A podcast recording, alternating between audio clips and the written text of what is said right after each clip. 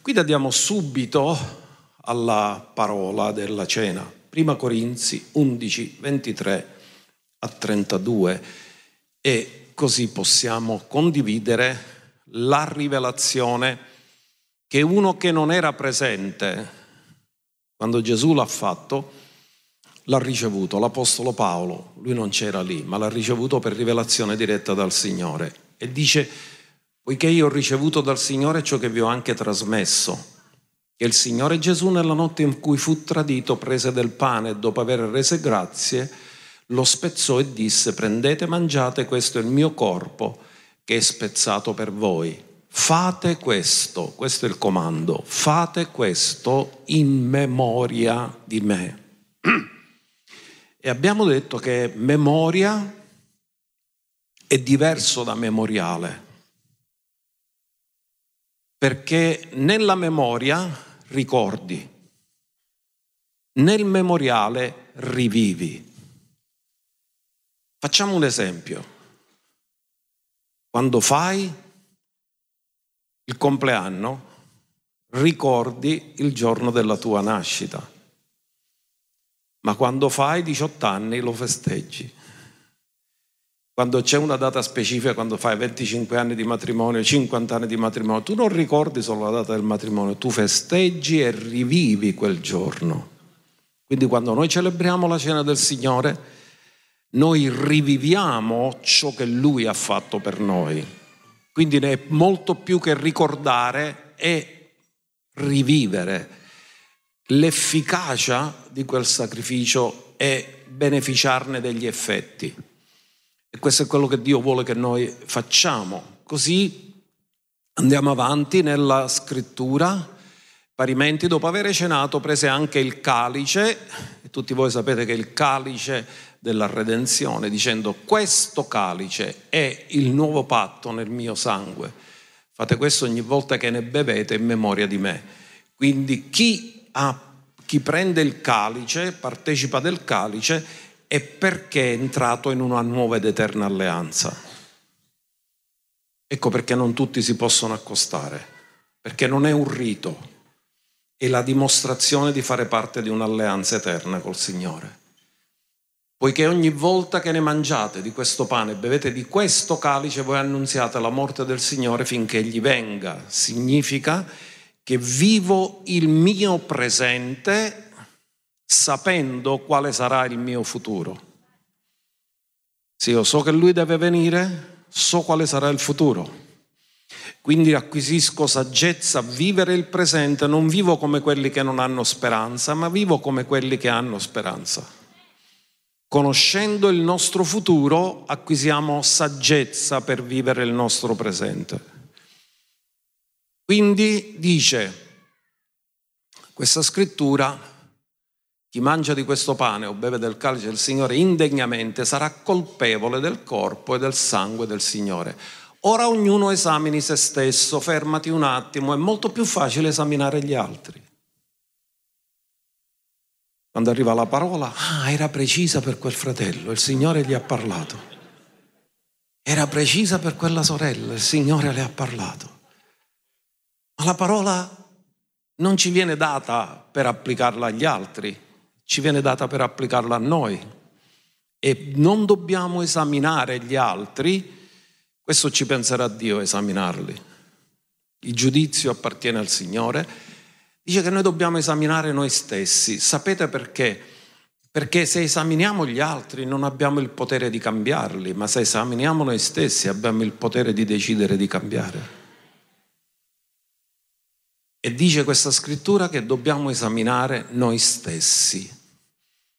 E così, in questo timore, perché abbiamo sempre qualcosa da cambiare, amen? Io mi metto sempre in discussione e dico, Signore, qui devo cambiare, qui devo cambiare, qui devo cambiare.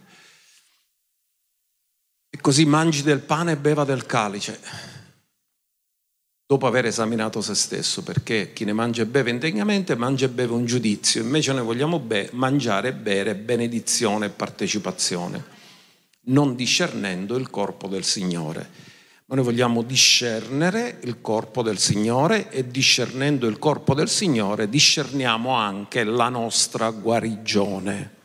perché oggi viene impartita salute divina. Ognuno dica io voglio ricevere salute divina. E in questo momento c'è qualcuno che nella spalla destra, nella, proprio in questa parte, viene sanato e viene guarito dalla potenza dello Spirito Santo che viene su di te. Andiamo avanti. Per questa ragione ci sono molti infermi e malati, molti muoiono prematuramente, si intende, perché prima o poi tutti muoiono, saranno irrapiti, perché se esaminassimo noi stessi non saremmo giudicati, ma quando siamo giudicati siamo corretti dal Signore affinché non siamo condannati col mondo. Il verso 30 dice per questa ragione, questo è l'unico posto nella Bibbia dove viene spiegata la ragione perché ci sono malati. e dice che ci sono malati perché non discerniamo il corpo del Signore. Perché per il sangue, notate che non c'è scritto perché non discernono il sangue del Signore, perché per il sangue tutti sanno che per il perdono dei peccati, ma per la guarigione non tutti sanno che il corpo è per la loro guarigione. Molti neanche credono più che ci siano le guarigioni, ma il corpo è stato dato per la nostra guarigione. Quindi dobbiamo discernerlo, crederlo e beneficiare della salute divina. Quanti di voi volete salute? Dillo, Gesù ha provveduto per la mia salute divina. E noi oggi, in questo giorno, possiamo ricevere tutto questo. Quindi vogliamo ricordare a chi ci sta seguendo, anche online, che le persone che sono nate di nuovo e che stanno vivendo una relazione di comunione con Dio possono accostarsi alla cena del Signore. Chi sta vivendo nel peccato si può pentire oggi, chiedere perdono e ritornare in comunione col Signore e fare un nuovo principio. Stamattina quando abbiamo fatto il primo servizio, il Signore mi ha dato una visione, mi ha fatto vedere una, uno schermo e nello schermo c'era scritto nuovo principio. Oggi la parola ti darà rivelazione per iniziare un nuovo principio nella tua vita. C'è futuro e c'è speranza. Allora di cosa parliamo oggi approfondendo il tema sulla cena del Signore? Siccome noi abbiamo parlato del sommo sacerdozio di Cristo alla destra del Padre, poiché l'affermazione che Gesù è sommo sacerdote è l'unico che poteva festeggiare e operare la festa dell'espiazione, Yom Kippur, era il sommo sacerdote, Oggi parleremo dello Yom Kippur, del nostro sommo sacerdote. Per capirlo dobbiamo riferirci alla espiazione che faceva il sommo sacerdote nel sacerdozio aronico levitico. E dobbiamo considerare che era una festa ordinata dal Signore. Era una festa autunnale che si celebrava il decimo giorno del mese di Tishri, quindi lo vediamo in Levitico 23. Andiamo a studiare da Levitico 23 l'istituzione che il Signore diede a Mosè di questa festa. 23-26. Già i fratelli l'hanno proiettato, bellissimo. L'Eterno parlò ancora a Mosè dicendo, quando voi volete studiare le feste dovete andare al libro del Levitico 23, lì ci sono elencate tutte le feste del Signore. E dice l'Eterno parlò ancora a Mosè, perché questa festa viene subito dopo quella delle trombe, che è il primo di Tishri, poi c'è il 10, c'è la festa dell'espiazione, Yom Kippur, e poi il 15 c'è la festa dei tabernacoli. L'Eterno parlò ancora a Mosè dicendo, il decimo giorno di questo settimo mese, naturalmente ormai ve l'ho detto qual è il mese, è il mese di Tishri, ognuno dica Tishri. Era il settimo mese, giusto giusto il settimo mese che significa perfezione. Sarà il giorno dell'espiazione. Nell'ebraico Yom Kippur. Vediamo se lo sapete dire. Yom Kippur. Ci sarà per voi una santa convocazione. Che significa santa convocazione? Oggi è una santa convocazione. Significa un appuntamento con Dio. Cioè noi non veniamo qua per un'abitudine, ma per incontrare il Signore. Un appuntamento divino. Perché se una persona viene perché si deve levare il pensiero, non riceve niente. Ma se tu vieni per incontrare Lui, tu riceverai tanto. E Lui fa la santa convocazione, è Lui che fa la santa convocazione, cioè è Lui che convoca noi. Noi siamo stati convocati da Dio questa mattina. E dice così, ci sarà una santa convocazione, umilierete le anime vostre, non quelle degli altri, e offrirete all'Eterno un sacrificio fatto col fuoco. In questo giorno non farete alcun lavoro, perché è il giorno dell'espiazione, per fare espiazione per voi davanti all'Eterno il vostro Dio. Quindi questa è l'istituzione che Dio fece rivelandola a Mosè del giorno dell'espiazione. Ascoltate bene, stamattina cercheremo di spiegare un mistero. Perché il giorno dell'espiazione? Se non ci fosse stata la caduta, non ci sarebbe stato peccato e se no, non c'era il peccato non c'era bisogno dell'espiazione. Quindi il giorno dell'espiazione è collegato alla caduta. Questo è molto importante perché oggi lo svilupperemo questo. Cercheremo di farlo comprendere perché c'era il giorno dell'espiazione. Così Dio parlò anche a Mosè e disse di a tuo fratello che non si permette di entrare nel luogo santissimo quando pensa lui ci può entrare solo una volta l'anno. E andiamo a vedere questo in Levitico 16, dal verso 2. L'Eterno disse a Mosè, parla ad Aronne tuo fratello e digli di non entrare in qualsiasi tempo nel santuario, di là dal velo. Ora fermatevi un attimo. Il sommo sacerdote, sapete cosa faceva? L'anno ebraico è fatto di 360 giorni. Per 359 giorni lui lavorava nel luogo santo. Cosa faceva il sommo sacerdote? Qual era il suo compito? Il suo compito era quello di pulire la menorah.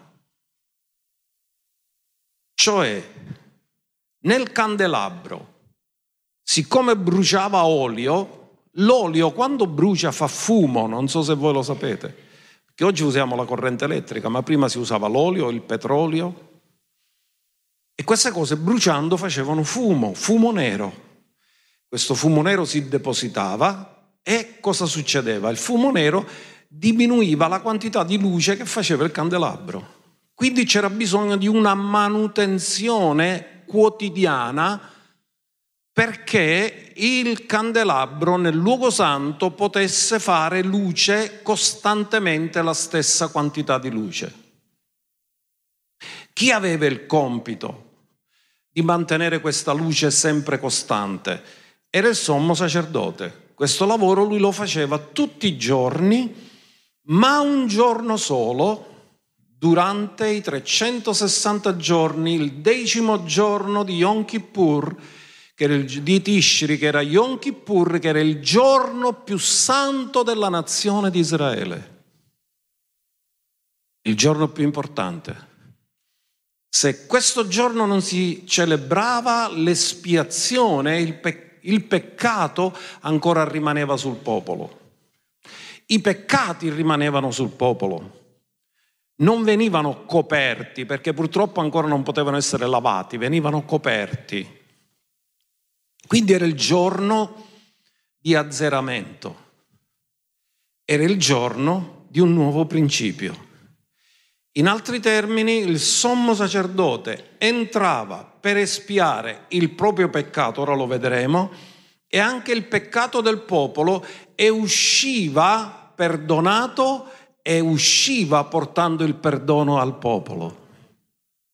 Quindi tutti venivano perdonati in quel giorno, tutti ritrovavano comunione con Dio, tutti avevano un nuovo principio quel giorno, un nuovo futuro, una nuova speranza. Per farlo di nuovo bisognava aspettare un anno. Quindi è un giorno importantissimo, importante, fondamentale per Israele, il giorno più santo. Quindi dice così, che lui non poteva entrare al di là del velo. La parola velo, lo sapete, la cortina, non vi ingannate, non era sottile. Davanti al propiziatorio che è sull'arca, perché non abbia a morire poiché io apparirò nella nuvola sul propiziatorio e sappiamo anche il posto esatto, in mezzo ai cherubini. Quindi Dio appariva, apparirò, non dice mi farò vedere in visione, dice apparirò, quindi significa verrò personalmente.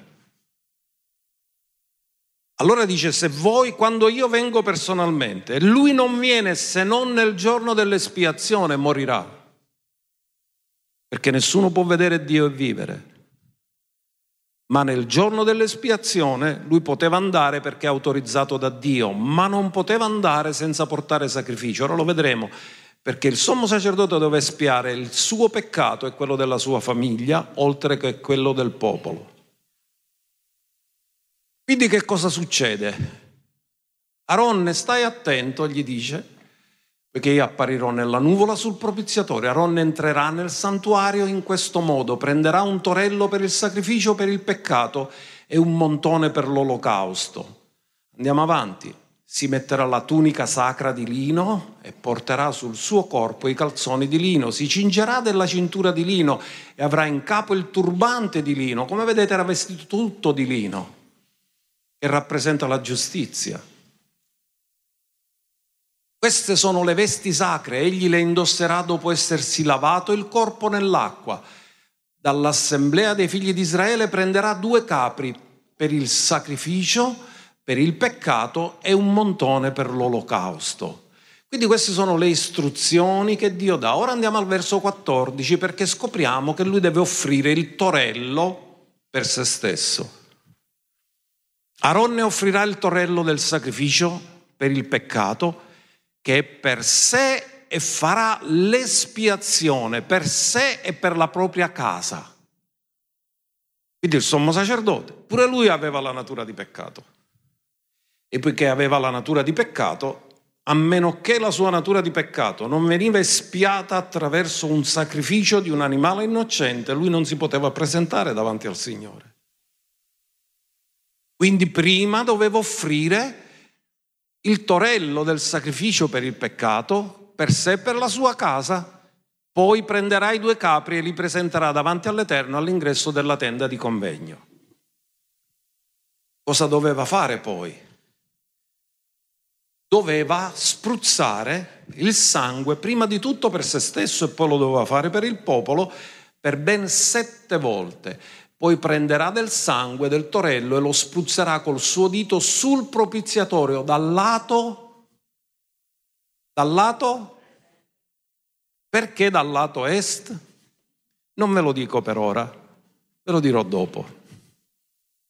Cosa è successo a est nell'Eden? E dice che spruzzerà pure un po' di sangue col suo dito davanti al propiziatorio sette volte. Cosa significa sette? È settimo mese. Sette volte rappresenta perfezione. Poi scannerà il capro del sacrificio per il peccato che è per il popolo e ne porterà il sangue di là dal velo e farà questo, con questo sangue ciò che ha fatto col sangue del torello. Quindi lo doveva portare nello stesso posto e farlo sette volte per fare l'espiazione. Lo spruzzerà sul propiziatorio, davanti al propiziatorio.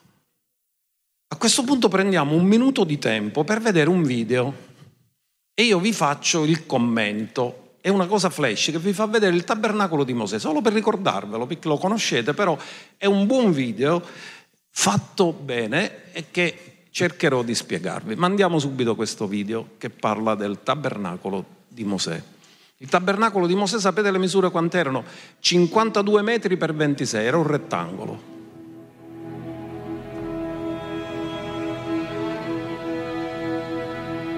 Questa è l'entrata del cortile, vedete l'altare dei sacrifici.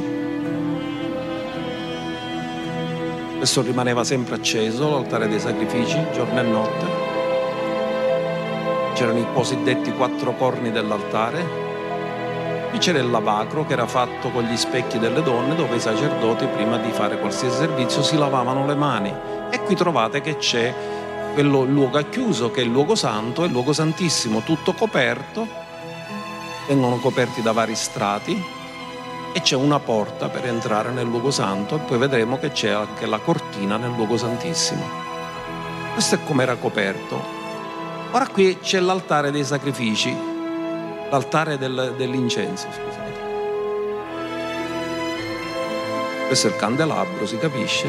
Tavolo di presentazione dei pani, 12, uno per tribù. Questo è l'altare dell'incenso che si trova proprio davanti alla cortina. La cortina non riuscite a vederlo, ma ci sono disegnati due cherubini. E qui siamo entrati nel luogo santissimo. Quello era il coperchio dell'arca. Dentro vedete ci sono le tavole della legge, la verga d'aronne e anche la, la manna e qui ci sono i cherubini. Sono scappati subito i cherubini perché giustamente hanno e volano.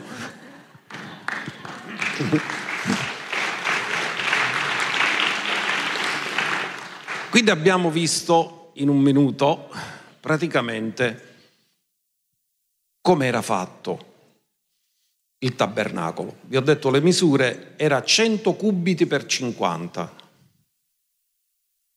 Il cubito di allora molto probabilmente era 52 centimetri, quindi era 52 metri per 26, quindi non era piccolo, era abbastanza grande. Ora voglio che comprendiate una cosa, stiamo parlando dell'espiazione che faceva il sommo sacerdote dell'antico patto. Ma noi stiamo parlando oggi che il vero Yom Kippur lo ha celebrato il sommo sacerdote secondo l'ordine di Melchisedec. Perché loro erano sa- sommi sacerdoti, ma Gesù è il sommo sacerdote, il che significa che ogni sommo sacerdote dell'antico patto rappresentava Cristo. E che l'espiazione che loro facevano era solo una figura e un'ombra della vera espiazione. Quindi dobbiamo capire esattamente questo. Oggi cercheremo di spiegarlo sempre attraverso le scritture. Ma c'è una frase profetica che fa girare la testa in Ebrei 9:11. Epistola agli Ebrei 9:11, guardate cosa dice. Poi scopriremo la profezia del profeta Daniele che dice che il Messia è anche sacerdote, è sacerdote e re. Ma Cristo, essendo venuto come sommo sacerdote dei beni futuri. Notate questa frase, beni futuri. Quindi il suo sacerdozio non si è esaurito, è iniziato.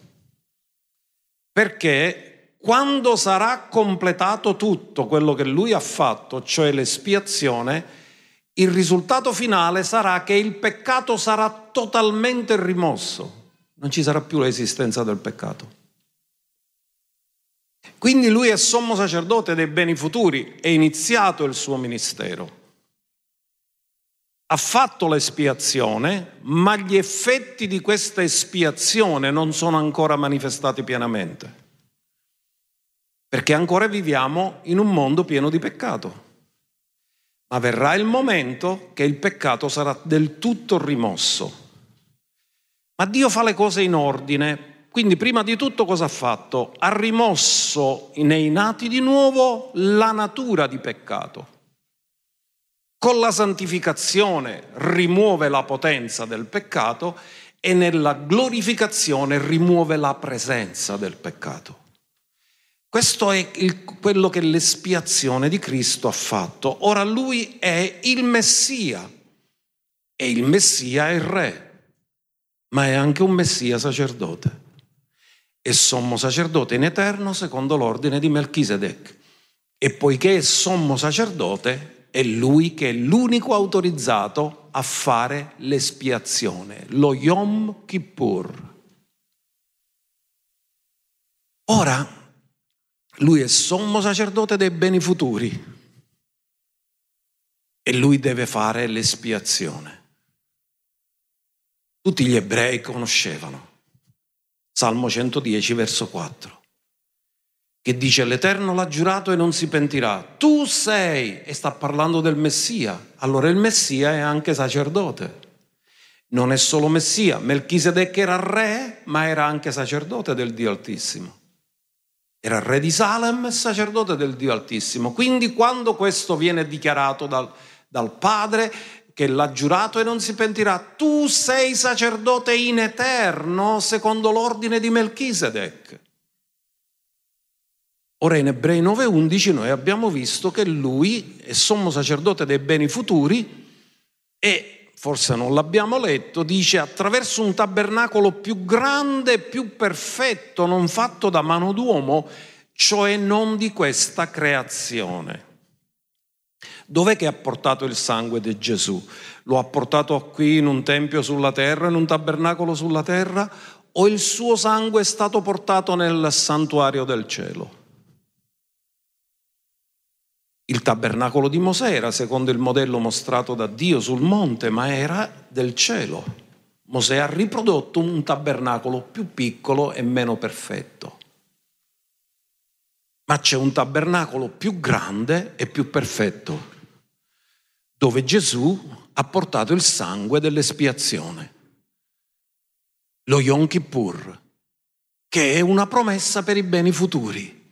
Iniziata ma non è terminata perché c'è un futuro per quello che Gesù ha compiuto.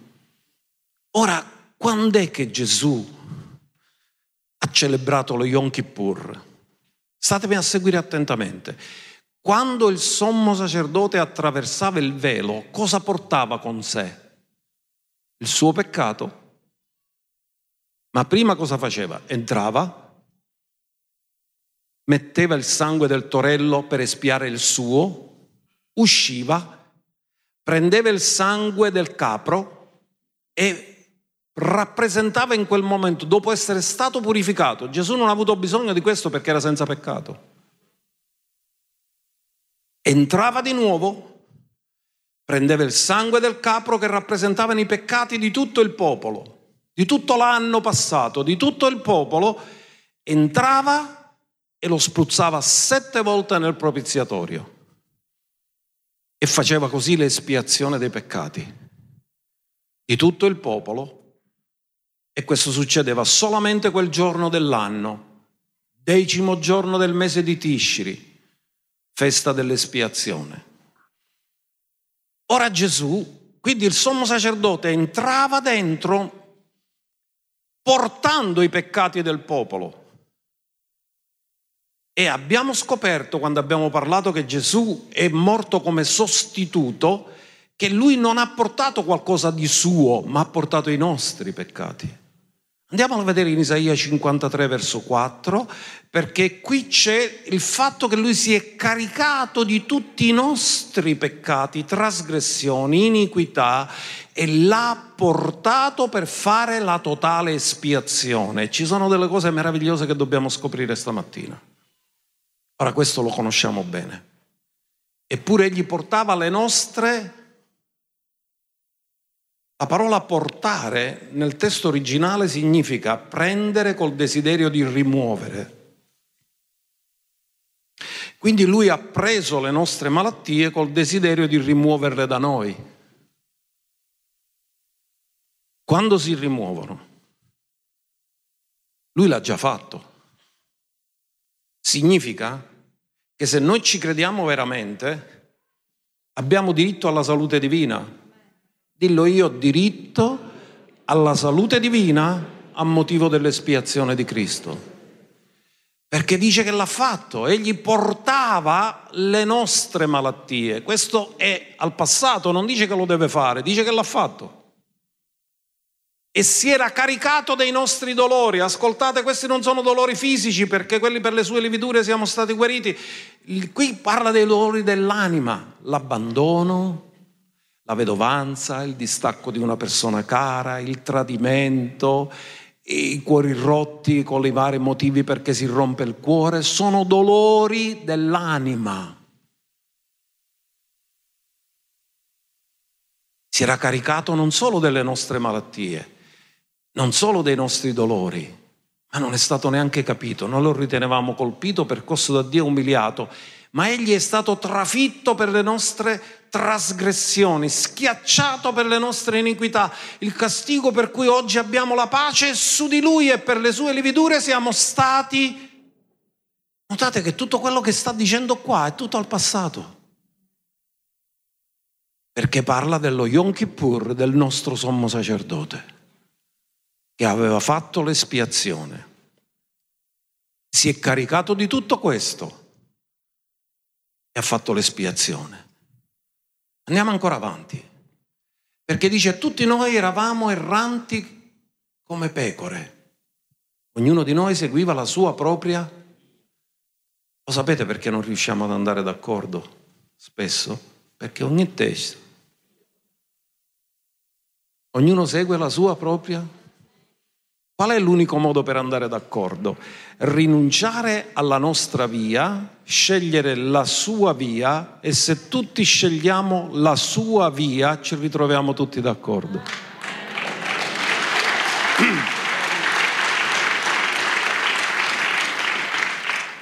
E l'Eterno ha fatto ricadere su di lui l'iniquità di noi tutti. In altri termini, fare a modo proprio per Dio è iniquità, perché significa che rinunci alla sua volontà per fare la tua. E lui si è caricato di questo.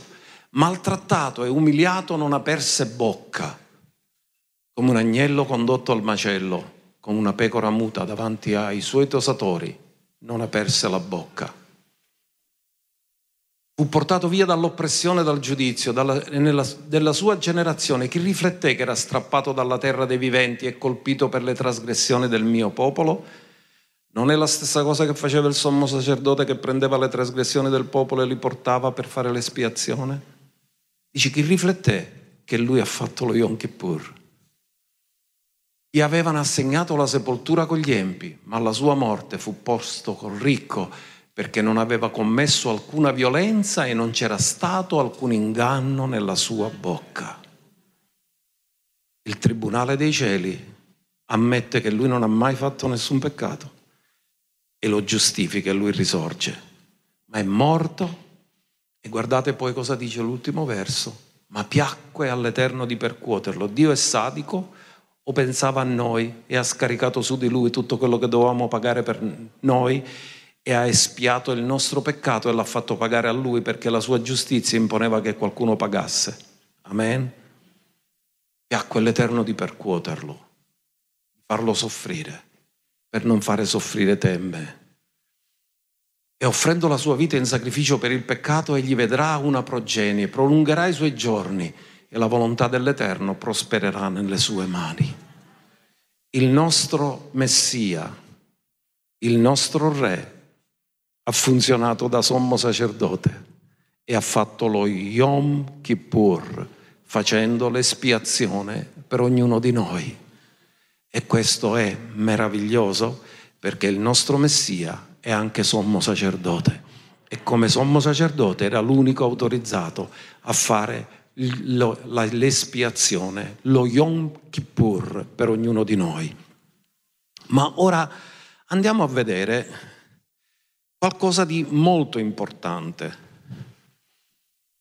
E lo vediamo nel libro di Daniele, perché Daniele ci presenta il Messia che viene ucciso e il Messia viene a risolvere finalmente, totalmente, gli effetti della caduta facendo l'espiazione e procurando una giustizia eterna, la giustizia del Yom Kippur, del sommo sacerdote levitico, durava solo un anno. Quella che Gesù ha fatto è eterna. Perché lui è il sommo sacerdote secondo l'ordine di Melchisedec. Ascoltiamo cosa dice Daniele. Daniele cosa fa? Si umilia, prega e Dio gli manda la risposta. Un angelo viene mandato dal Signore che incontra resistenza nel secondo cielo. Dopo 21 giorni l'angelo arriva e porta il messaggio. E gli dice così, all'inizio delle tue suppliche è uscita una parola, io sono venuto per fartela conoscere, perché tu sei grandemente amato. Noi siamo grandemente favoriti nell'amato suo figlio. Quindi Dio gli rivela a Daniele e gli dice, tu ti sei umiliato, è uscita una parola. Quando esce una parola dalla bocca di Dio dal trono, arriva sempre a compimento. Ci possono essere conflitti, combattimenti, ma nessuna parola del Signore è vuota di potenza. E dice così, sono venuta per fartela conoscere, perché tu sei grandemente amato. Fa dunque attenzione alla parola e intendi la visione. Quindi cosa sta facendo l'angelo? Gli sta dando la visione per il futuro. 70 settimane sono stabilite per il tuo popolo e per la tua santa città per fare cessare la trasgressione. Ascoltate qual era la cosa fare cessare la trasgressione, mettere fine al peccato per espiare l'iniquità, per fare venire una giustizia eterna. Di cosa sta parlando? Dello Yom Kippur del Messia.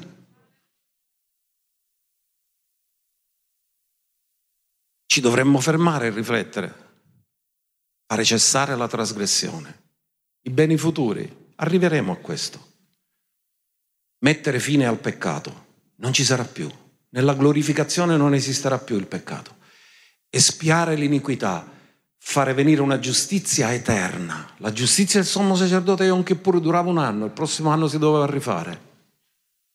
Ma questa è eterna. E poi guardate cosa dice. Per sigillare visione e profezia e per ungere il luogo santissimo. Cosa si faceva nel luogo santissimo? L'unica cosa che si faceva nel luogo santissimo cos'era? L'espiazione. Non c'era altro. Daniele profetizza su questo, riceve la visione dall'angelo e riceve questa profezia. Ora dice, sappi, perciò intendi che da quando è uscito l'ordine di restaurare e ricostruire Gerusalemme fino al Messia, quindi gli dà date esatte, precise Sapete quando è uscito quest'ordine? 5 marzo del 444 a.C.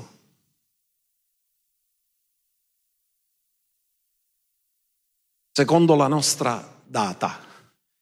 Per loro era il primo di Nisan, il primo giorno di Nisan del 444 a.C. È riportato in Neemia capitolo 2.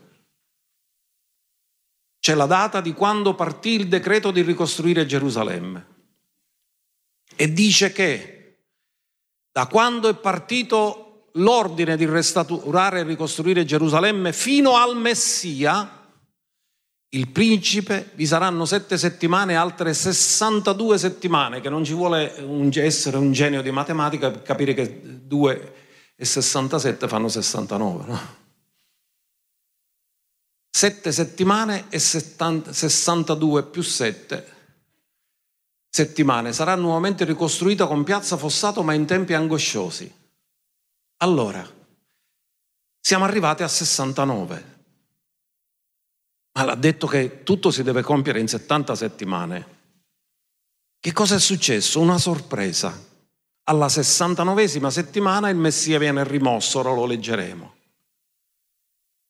Quindi significa che è stato profetizzato esattamente il periodo di tempo, la data quando il Messia sarebbe venuto e poi rimosso, fatto morire. Quindi Israele nella profezia di Daniele avevano pure la data di quando sarebbe morto il Messia, ma non l'hanno capito, non ci hanno creduto, non hanno realizzato la parola di Dio. Leggiamo cosa dice. Dopo 62 settimane il Messia sarà messo a morte e nessuno sarà per lui. E il popolo di un capo che verrà distruggerà la città. Tito, l'imperatore, 70 d.C. E il santuario fu raso tutto al suolo. La sua fine verrà con un'inondazione e fino al termine della guerra sono decretate devastazioni. Sapete quanti, quanti ebrei sono stati ammazzati? Non ne abbiamo idea. e li squartavano, perché erano convinti che gli ebrei si erano mangiati i soldi per scappare con i soldi per non farseli prendere. Quindi non solo li uccidevano, li squartavano per vedere se dentro avevano soldi. E hanno rotto tutte le pietre del Tempio, perché erano convinti che gli ebrei avevano nascosto i soldi dentro le pietre. E quindi Gesù quando disse non rimarrà pietra sopra pietra è perché i romani le hanno rotte tutte a una a una, convinti che dentro c'erano nascoste cose. Quindi cosa succede? Andiamo avanti. Egli stipulerà pure un patto. Ora questo parla dell'anticristo, l'ultima settimana, perché tra la 69esima settimana, che sono, non sono settimane, sono anni, quindi tutto si risolve in 490 anni. Ma alla 69esima settimana c'è un'interruzione che non è stata profetizzata da nessuno ed è una sorpresa ed è la Chiesa. Fino a che il tempo dei gentili non si compie, c'è l'interruzione tra la 69esima e la 70esima settimana e la 70esima settimana sarà la tribolazione la grande tribolazione che durerà altri sette anni. Manca l'ultima settimana per compiersi pienamente il piano di Dio. Questo è quello che Daniele dice. Andiamo avanti. Stipulerà pure un patto con molti in una settimana e nel mezzo della settimana farà cessare sacrificio e oblazione. Sulle ali delle abominazioni verrà un devastatore finché la totale distruzione che è decretata sarà riversata sul devastatore. Questo parla dell'anticristo che si siederà al posto di Cristo in Gerusalemme dicendo che è Dio. E molti ci cascheranno pensando che è il Messia. Ma a metà della settimana si rivelerà tutta la sua malvagità e molti ebrei apriranno gli occhi che quello è il falso Messia. Tutto questo è profetizzato chiaramente dal profeta Daniele. I tempi della fine non sono una sorpresa, cari, sono già profetizzati e noi stiamo vivendo gli ultimi giorni, prima che cominciano l'ultima settimana, che non riguarda la Chiesa, riguarda Israele. Ecco perché non abbiamo niente da temere, perché alcuni dicono, ah ma allora il marchio dell'anticristo non riguarda noi, noi non avremo questo problema. Noi ce ne andremo prima, saremo rapiti.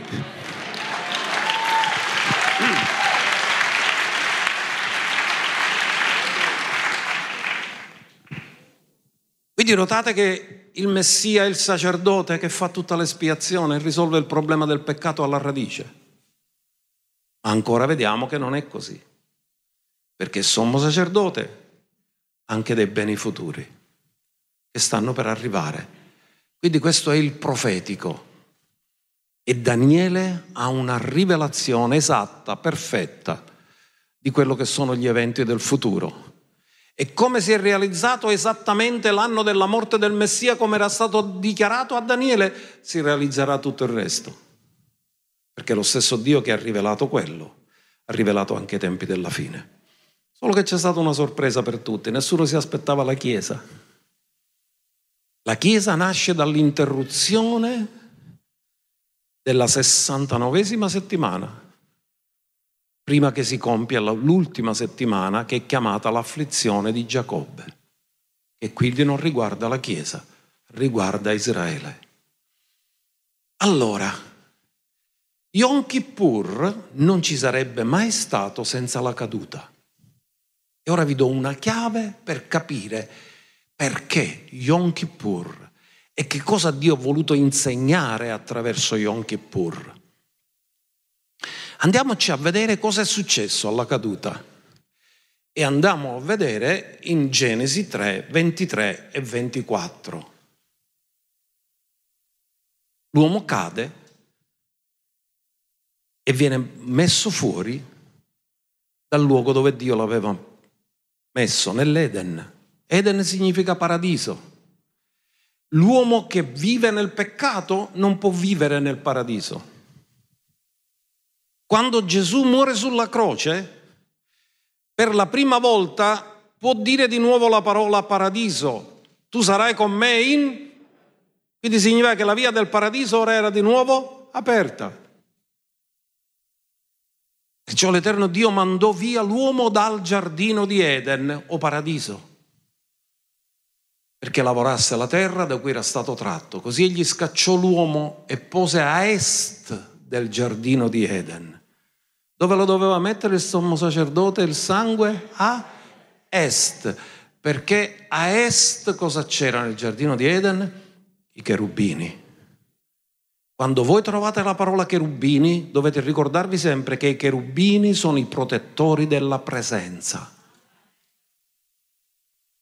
Quindi loro erano messi là perché l'uomo non attingesse più all'albero della vita, perché se attingeva all'albero della vita sarebbe stata perpetuata per sempre la sua condizione di caduta. Perché alcuni dicono, ah Dio ha maledetto l'uomo. No, Dio non ha maledetto l'uomo. Dio non ha maledetto Adamo, non ha maledetto Eva, ha maledetto il serpente e la terra è stata maledetta, ma non è stato maledetto l'uomo perché doveva essere redento. Il serpente è stato maledetto, non sarà redento. Ma l'uomo è stato disciplinato. Suderai, mangerai il pane col sudore del tuo volto, la donna è stata disciplinata, partorirai con dolore, ma non ha detto mai che sono maledetti, perché sono l'oggetto dell'amore di Dio. La caduta non ha cambiato l'amore di Dio per l'uomo, ha cambiato l'uomo verso Dio, ma non Dio verso l'uomo.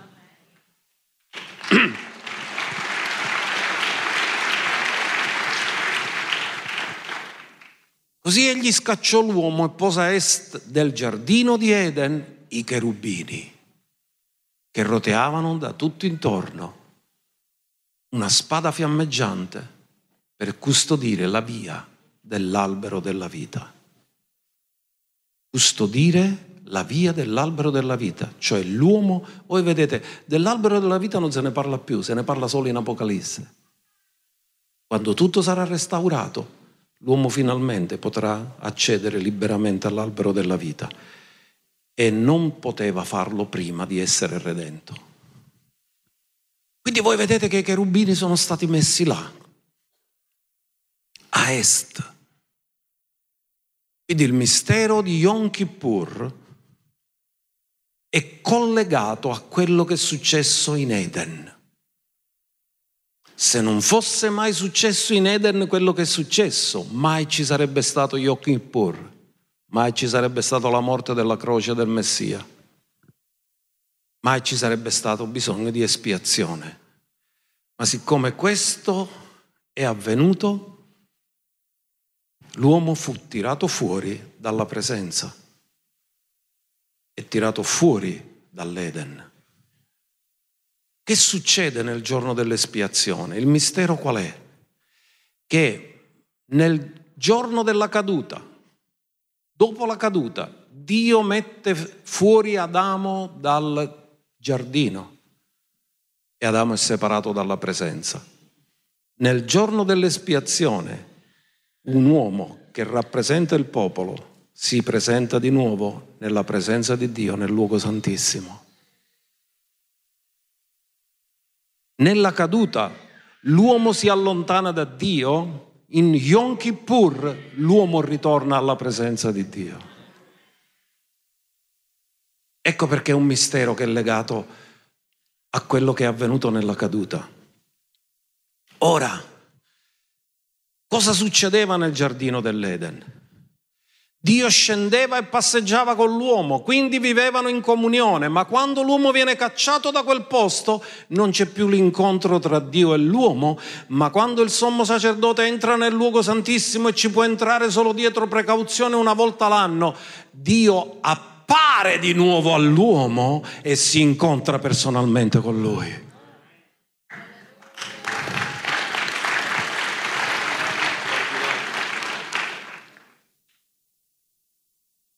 Il tabernacolo viene chiamato anche tenda di convegno, perché finalmente l'uomo può ritornare a incontrarsi con Dio. Ora ascoltate, Adamo entra nell'Eden ed entra senza peccato, esce dall'Eden con il peccato Il sommo sacerdote entra nel luogo santissimo con il peccato ed esce fuori dal luogo santissimo senza peccato. È proprio l'opposto di quello che è successo alla caduta. Il giorno dell'espiazione non è altro che l'annullamento degli effetti della caduta di Adamo ed è per questo che è il giorno più santo per tutta la nazione di Israele. Ma il vero Yom Kippur non era solo per Israele, era per tutti gli uomini e lo ha celebrato il nostro Messia che ha dato la sua vita per noi, il sommo sacerdote secondo l'ordine di Melchisedec.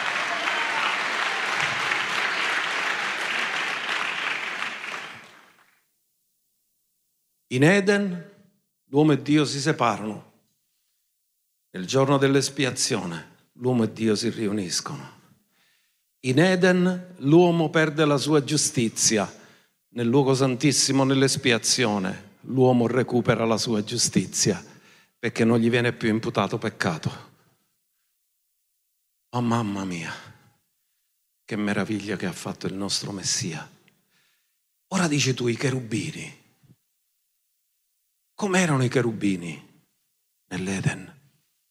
Una spada fiammeggiante. Andiamo a vedere com'erano nel luogo santissimo. Non avevano più spada. Erano inginocchiati e guardavano solo il propiziatorio.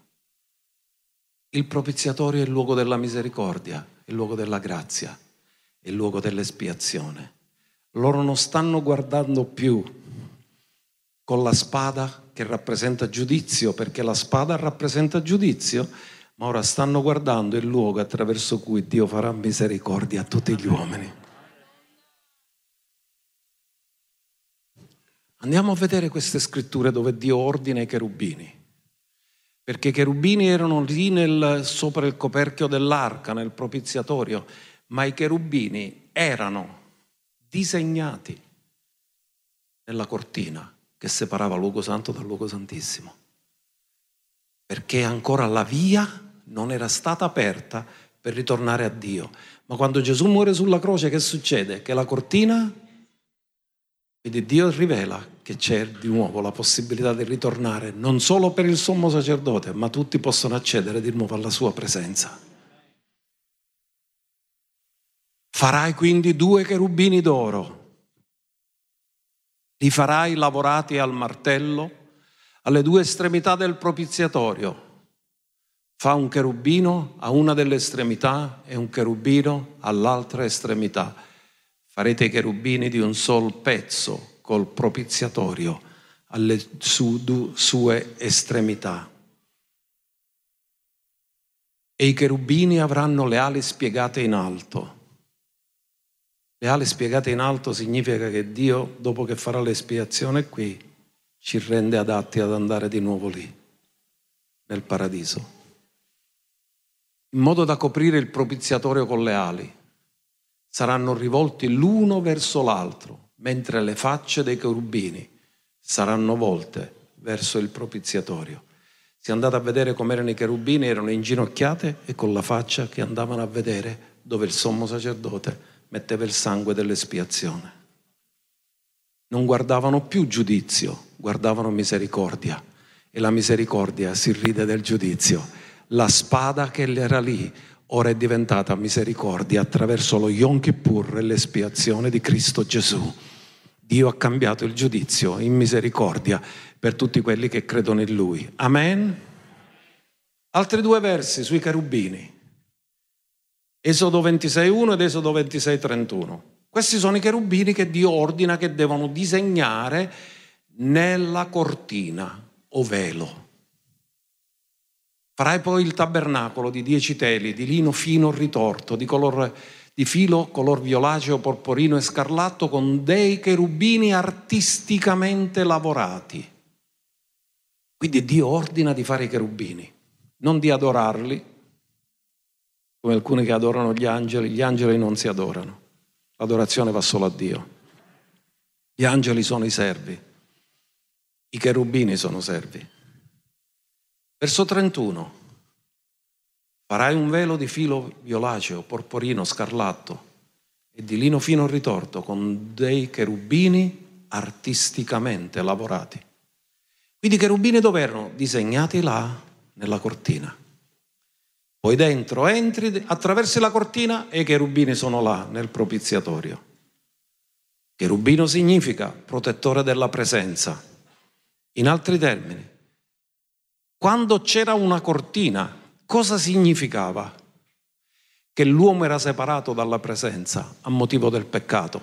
Ma quando entri dentro e fai l'espiazione, non c'è più la separazione, perché si è avvenuto il passaggio attraverso la cortina. Ma passaggio significa anche Pasqua, perché quando l'agnello pasquale è stato immolato è avvenuto il passaggio dal luogo santo al luogo santissimo e abbiamo ritrovato la gloria il peccato aveva rimosso la gloria, tutti hanno peccato e sono privi della gloria di Dio. L'espiazione di Cristo ci ha riportato nella gloria perché lui ha detto io ho dato loro la gloria che tu hai dato a me. Amen e amen.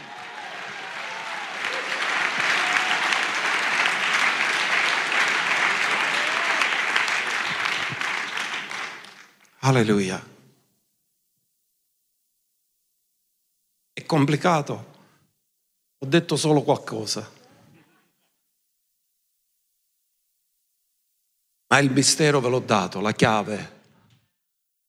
Yom Kippur è esattamente il contrario della caduta dell'uomo. E quella è la chiave che vi fa capire tutto. Da un lato l'uomo viene cacciato fuori, dall'altra parte l'uomo ritorna nella presenza che è il desiderio del Padre.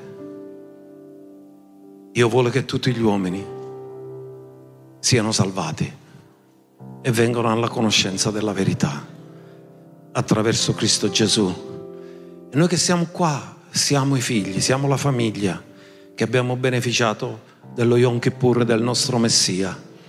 E noi preghiamo che tanti altri che sono in ascolto e ancora non lo conoscono possano beneficiare dello Yom Kippur del nostro Messia Gesù nostro Signore, Salvatore del mondo, colui che ha fatto il vero Yom Kippur per stabilire una giustizia eterna. A Lui tutta la gloria, tutto l'onore, tutto il ringraziamento e tutta l'adorazione nel nome di Gesù. Amen e amen.